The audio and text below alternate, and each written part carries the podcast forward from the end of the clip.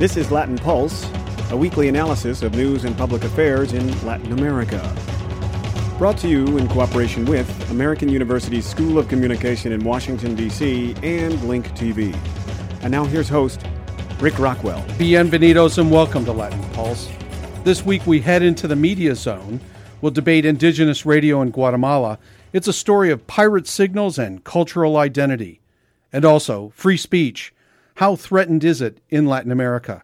But first, Megan Ekhaml joins us. She has our weekly review of news from around the region. Brazil's President Dilma Rousseff condemned the United States at the United Nations this week.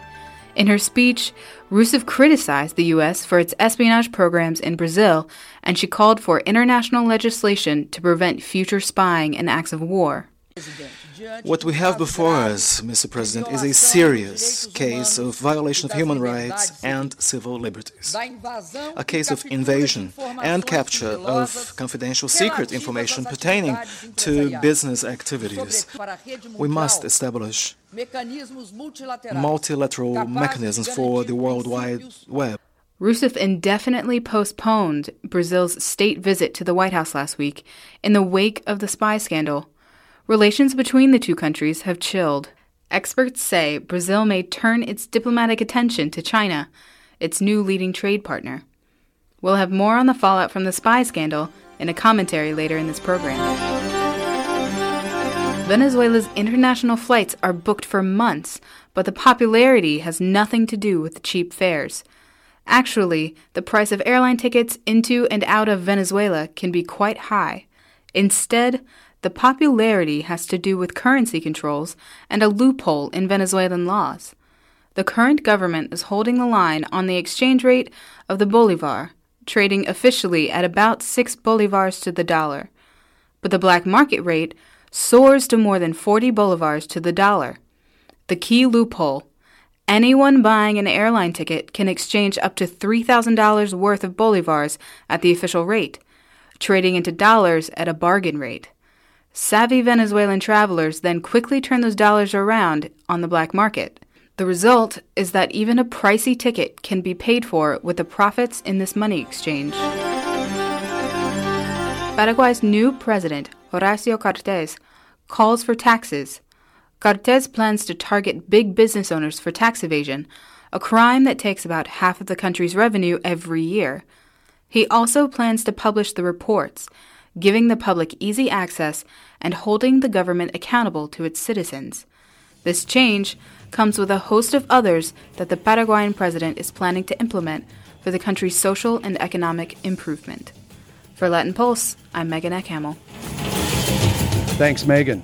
This week, John Dinges of Columbia University rejoins us on the program.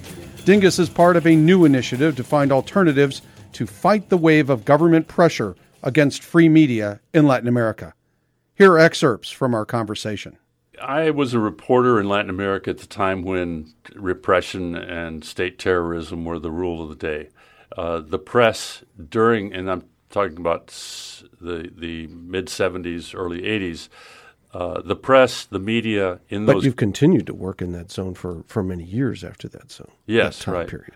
And the the media were were cowed, uh, under control, of the military governments or collaborating directly with the military governments.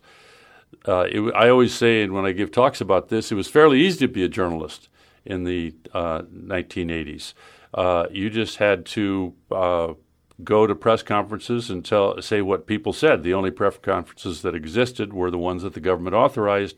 Uh, the idea of doing any analysis or investigation uh, was not something you could do in the mainstream media there certainly was investigations being carried out gradually more and more by small publications. Uh, I'm talking about uh, Chile and Argentina, particularly, where you had some really great investigations of the past crimes of their own governments who were still in power. And that was permitted, not on TV, not in the major newspapers, but in small circulation uh, publications. Do you want to name a few of those? Well, APSI, I was actually involved in uh, the publication, the, the creation of APSI, a, uh, a first a biweekly on international affairs in Chile, and then a, a weekly uh, became a kind of you know typical news weekly format.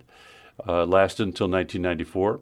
Analysis, analysis, um, 14 Mapocho, uh, and uh, I'm forgetting one, uh, Hoy magazine. So these were these were the this is where the best journalism uh, was being done. Are these all Chilean? These are all Chilean, and, and I'm not as versed on the Argentines. And and the, the, there was Opinion, um, La Opinion, uh, the newspaper, which was a very important newspaper, but has to be said, when the coup happened in 1976, that newspaper supported the coup. Uh, the editor ran into problems with the military, was actually imprisoned. That's uh, Jacobo Timerman. Uh, but uh, at the time, that newspaper went along with it. And that was pretty typical of, of Argentina. You didn't have any real dissident media um, in Argentina, unlike Chile. But of course, by 1983, the military was gone and the press was free.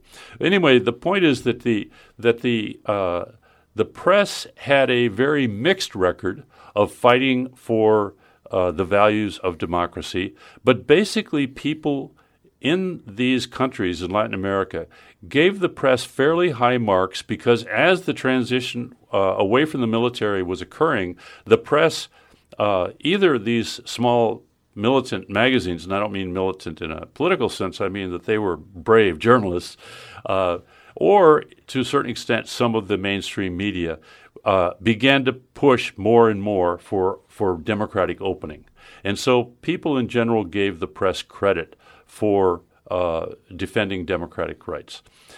Uh, so, with the now we have democracies in all countries of Latin America, uh, formal democracies, in some cases very active and, and effective democracies, but constitutional government all over, with of course the exception of Cuba. You would think that this would be the heyday of freedom of expression and freedom of the media.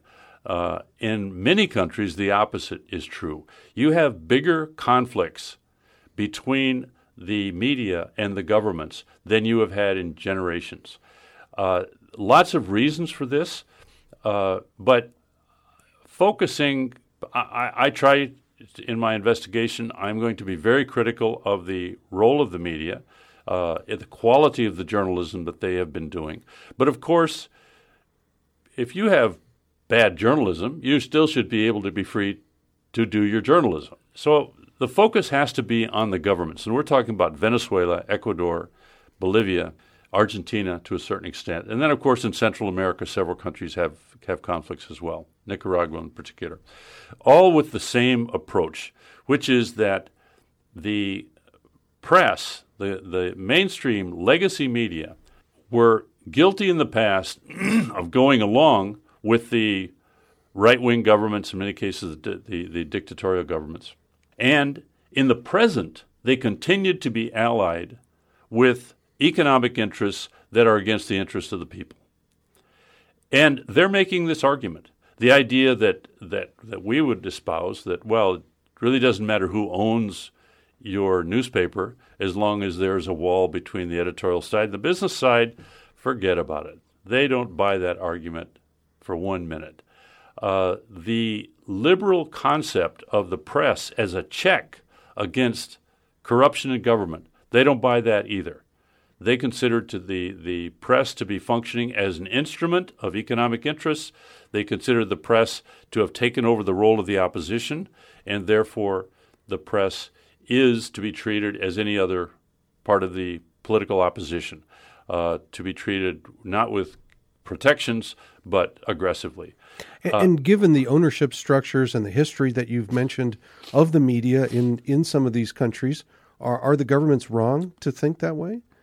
Well, that's the problem that we have as journalists because we have to defend the abstract freedom of expression even when the press is wrong, even when the press is ill intentioned, even when the press lies which of course we hope is the exception and not the rule. Um, in other words, the freedom of expression is not just for correct expression, it's for errors as well. So we have to defend that. But the government is. But we hope that, that supposedly in the media, one of our top ethical foundations is the idea of seeking truth.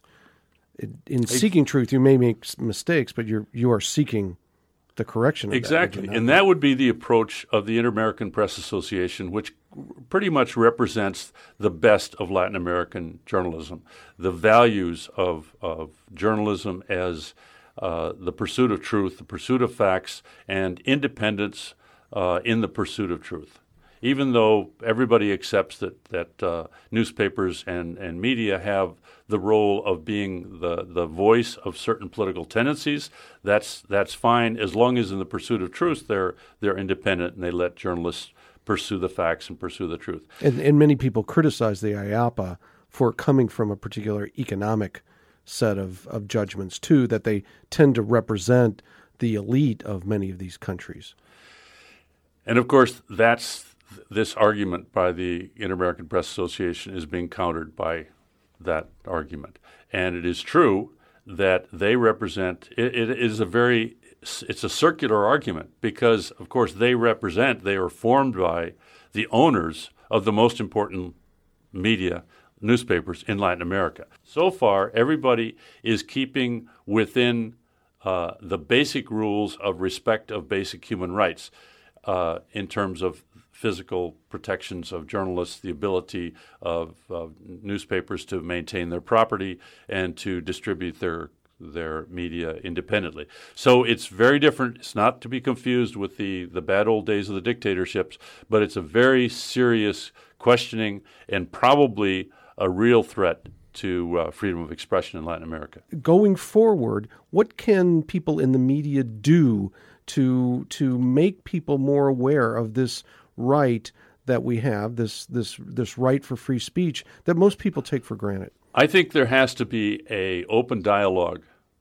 uh, in which uh, the stakeholders sit down at a table and talk about democracy, talk about the role of the press in democracy, uh, talk about the trade offs between the recognized rights of these institutions as enshrined in the uh, Inter American Conventions uh, and the mounting jurisprudence about the media that we have in Latin America and put it out there in a honest, hopefully a, a competitive but an honest dialogue because the idea that this is a zero sum game that if these governments uh, that these governments uh, are going to proceed until they control all the media is probably not correct. The idea that the, that is is expressed sometimes by media leaders that the only way to return to full freedom of the press is to return to is to get rid of these governments. That's kind of a golpista, uh, uh, undemocratic approach to this. It was tried in Venezuela, didn't work. Uh, that's not going to work. So neither side is going to prevail in this. And I think there is a, enough devotion to the ideals of democracy on the part of the governments and on the part of the media that there is some common ground to have this discussion. And that's one of the things I'm working with the Carter Center uh, in trying to set up some of this kind of dialogues as part of the project. We'll see if you're successful. Thank you, Professor John Dinges of Columbia University in New York City, our guest today on Latin Pulse. Thank you. Good to be here. A man is found guilty of trafficking Brazilian women to the UK to make them work as prostitutes. The head of an international trafficking network is jailed in Romania, and three people are sent to prison in America for operating a Mexican baby smuggling ring. Human traffickers trick and deceive their victims, but by joining forces, we can bring these criminals to justice. Support the United Nations Global Initiative to Fight Human Trafficking, ungift.org. Welcome back to Latin Pulse. This week we delve into the debate over radio airwaves in Guatemala. Earlier this year, Guatemala's indigenous communities appealed to the Inter American Court on Human Rights, asking for international intervention. The reason? Although Guatemala's peace accords call for space for indigenous voices in the media, the government has never set aside radio airwaves to meet the provisions of those accords, a peace agreement that is 18 years old now. Mark Camp of the nonprofit group Cultural Survival joined us from his office in Boston via Skype to discuss the issue. Here are excerpts from our interview. The guarantee to communities that they could own and control their own community media was included in the peace accords and was it was included because indigenous communities saw and understood just how important uh, having open access and control over the local airwaves was uh, to inform community members about uh, uh, news and uh, their rights, but also as a way of uh, preserving and maintaining the vibrant indigenous cultures, especially indigenous language uh, that that you you find in Guatemala, and the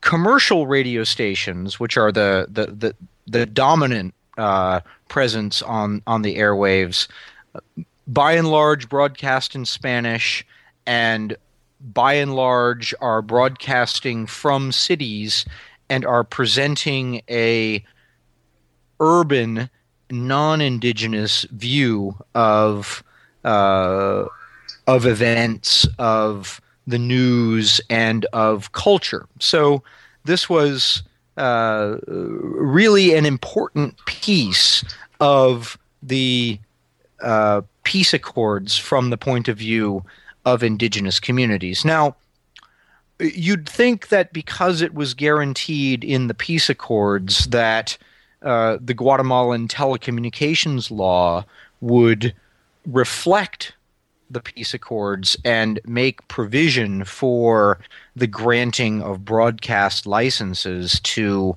nonprofit indigenous community radio stations. But unfortunately, the telecommunications law only allows for commercial radio and government radio uh, while also uh, making provision for uh, hobby radio, you know, CB radio and ham radio and that sort of thing. But but there's no way for a indigenous community to obtain a broadcast license uh, for a nonprofit community radio station unless they are uh, willing and able to compete in the commercial market to purchase a frequency.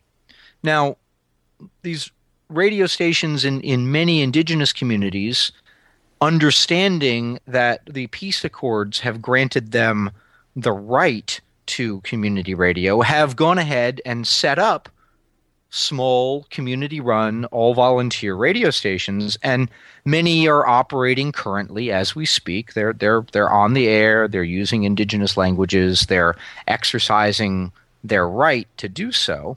Uh, and most of them are very small operations with a few thousand listeners and budgets of four or five hundred US dollars per month. The idea that one of these small scale radio stations can compete to buy a commercial license for hundreds of thousands of dollars is ridiculous. Uh, and the uh, Guatemalan uh, uh Congress has been considering changes to the telecommunications law that would allow uh, a special category of nonprofit community radio, but this uh, this law has yet to make much progress in the Guatemalan Congress. So community radio operators have had to resort to the court system, which has led them to the Organization of American States and the Inter American Commission on Human Rights and perhaps eventually the Inter American Court of Human Rights. Where does this case stand now?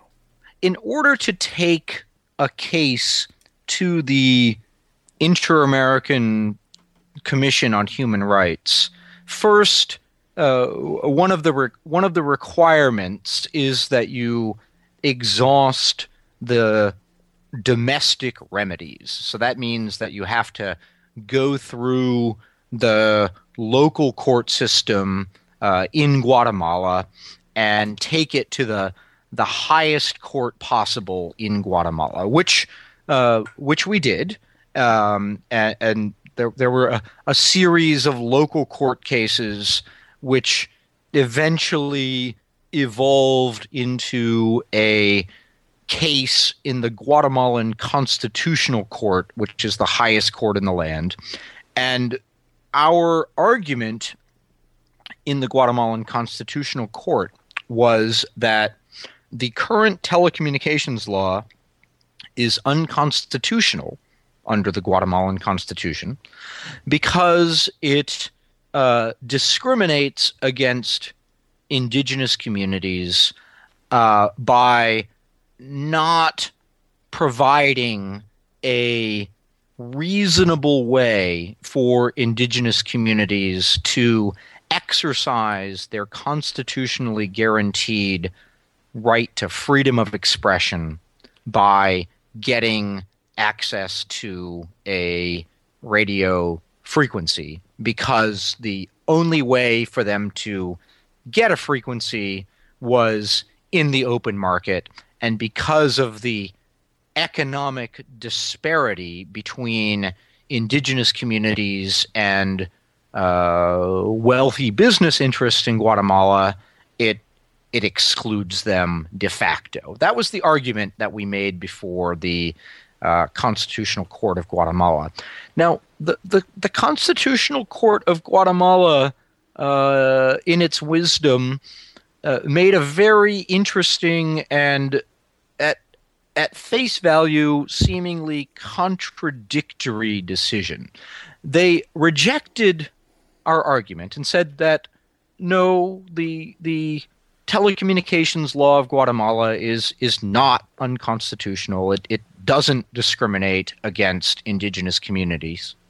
But at the same time, in in the in their official decision, they exhorted, and that's that's the word that they use. So a pretty strong word, not suggested or encouraged, but exhorted the Congress of Guatemala to change that very same telecommunications law to provide a new category of radio licenses for indigenous community radio. So some lawyers look at that and read it as a rejection of our case. And other lawyers look at it and read it as a court order to the Guatemalan uh, Congress to pass a law authorizing the assigning of frequencies to indigenous community radio stations. The government will order uh, a sweep to close down unlicensed radio stations, and because the government is unwilling to differentiate between real community radio stations that are exercising their right and all of the other unlicensed radio stations that are um, uh, really taking advantage of, of of of the lack of clarity in the law. The community radio stations get caught up in these same sweeps.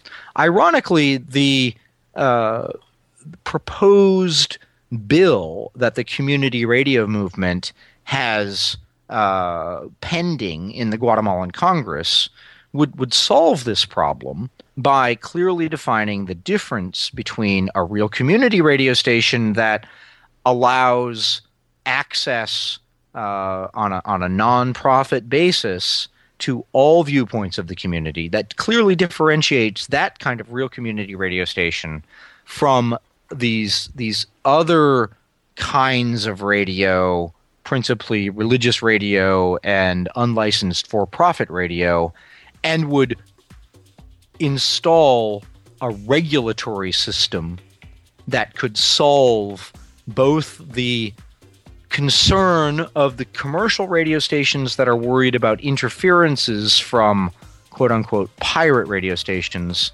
but also provide licenses to the real uh, uh, community radio stations. Thank you so much, Mark Camp of Cultural Survival, our guest today on Latin Pulse. And now, Latin American Perspectives with Peter Hakim of the Inter American Dialogue.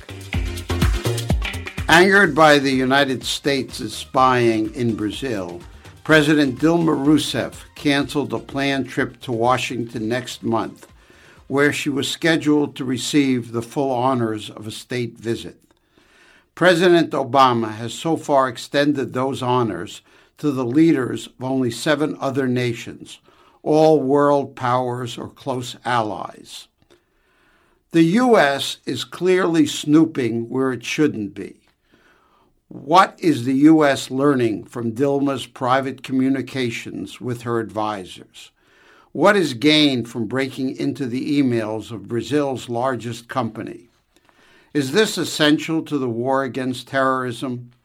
Why endanger the U.S. relationship with Latin America's largest and most powerful country? Is the information worth the acrimony and distrust its collection has generated? Instead of offering a stream of fumbling responses to Dilma's questions about the spying, why hasn't the Obama White House apologized? Why hasn't it just said, no more? U.S. government officials tend to respond by suggesting that Brazil has made a mountain out of a molehill and should recognize that U.S. security requires expansive surveillance and that Washington means Brazilians no harm or offense. Brazilians tend to think that the U.S. is actually gaining valuable information from their intercepts of presidential messages. My interpretation is the U.S. surveillance apparatus is a giant vacuum cleaner. It sweeps up tons of information. It can't be targeted. Getting the occasional valuable tidbit means collecting oceans of junk. Brazil and the U.S. have many critical differences in perspective and disagree on many specific issues. Collaboration between the two countries is not common, but they have been remarkably successful in managing their disagreements, keeping their clashes within bounds, and maintaining outwardly friendly relations. President Rousseff's visit would probably not have moved Brazil and the U.S. toward greater cooperation or partnership. Its symbolic value, however, would have helped to replenish their reserve of goodwill. That would have been reason enough for the visit. The opportunity, however, has been lost and the reserve is diminished. The best course for both countries now is to avoid recriminations and bring down the temperature. The U.S. and Brazil need to use their remaining goodwill to resolve the dispute over surveillance and then to find another date for the visit. But it would multiply the value of the visit if the White House assured Brazil that the U.S. will do everything it can to stop indiscriminate snooping. Peter Hakim's opinions are his own and not the official opinions of this program. If you'd like to respond to his Latin American Perspectives commentary or any part of this program, you may contact us. You may leave us a message online via SoundCloud, or you may write us via email. You can find us at latinpulse at gmx.com. That's Latin Pulse, all one word, at gmx.com. Latin Pulse is available in various locations on the web, including iTunes, Facebook, and MusicaQ. To see the Latin Pulse archives of video programs on Latin America, you can check out Link TV's website, www.linktv, all one word, .org, and then forward slash Latin Pulse, also all one word. That's www.linktv.org forward slash Latin Pulse. Thanks for joining us this week on Latin Pulse. For our entire team, associate producer Megan Ekhaml, and announcer Victor Kilo, I'm Rick Rockwell. Escúchenos otra vez. Gracias por su tiempo. Latin Pulse is produced in Washington, D.C. at American University's School of Communication and with the support of Link TV. Theme music provided by Link TV and additional music from Canary Productions and Bath Time Music Publishing. This program is copyright 2013 Las Rocas Productions.